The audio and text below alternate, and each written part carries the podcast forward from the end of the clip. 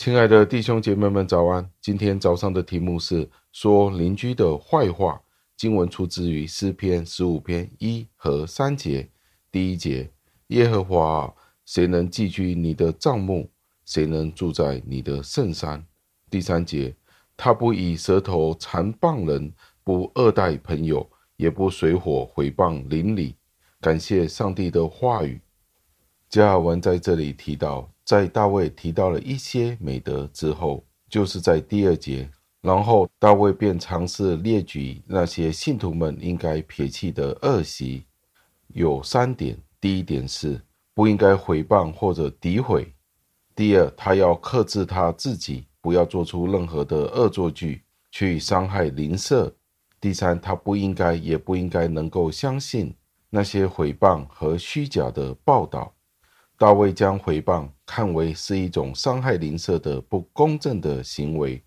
他说：“如果美名就是我们的名比世界上一切的财宝更加贵重的时候，请参考箴言的第二十二章的第一节。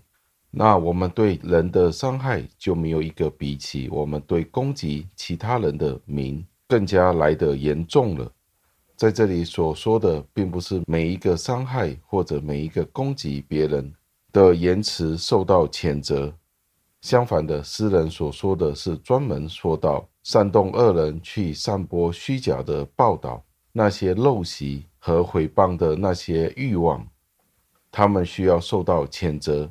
同时，我们不应该怀疑圣灵的目标就是要谴责一切虚假、邪恶的指控。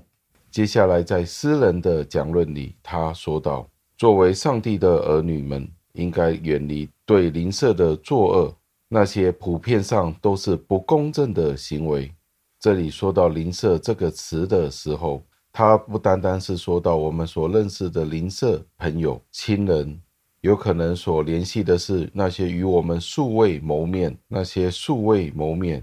他说道：“其实我们与他们这些人都有一个共通点，那就是大家原本都是人，在人类这个大家庭里面，我们在当中都有联系，因为大家都共同拥有一个一样的人性。”诗人在这里用这些词，清楚地表明，所有的毁谤是可憎恶的，并督促圣徒们要深感痛悔。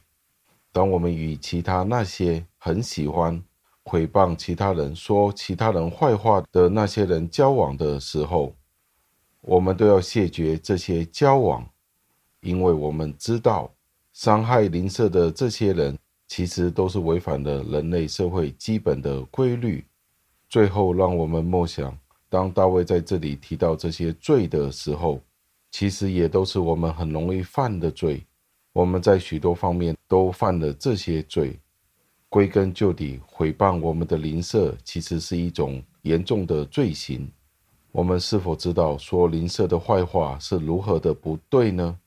如果我们坚持地这样子做下去，我们在上帝的家里面会不会受到欢迎呢？让我们一起祷告，亲爱的恩主，我们再一次地赞美感谢您。因为您自己的言语是值得赞美的，您剖析了人的内心，教导我们再一次地思想：我们今天是如何使用我们的口舌？我们所说的话是真实的吗？或者有时候我们会轻率我们的说话？很多时候，我们基于我们自己片面的想法，而毁谤了我们身边的人呢？而且那些我们素未谋面的人。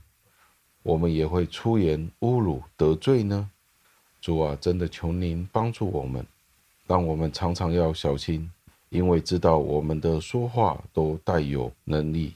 主啊，求您帮助我们，求您亲自看顾我们的心思意念，谨守我们的心思意念，使得我们所出的说话不会得罪您自己，也得罪我们身边的人。求您垂听我们的祷告，赞美感谢您。是奉我主耶稣基督得胜的尊名求的，阿门。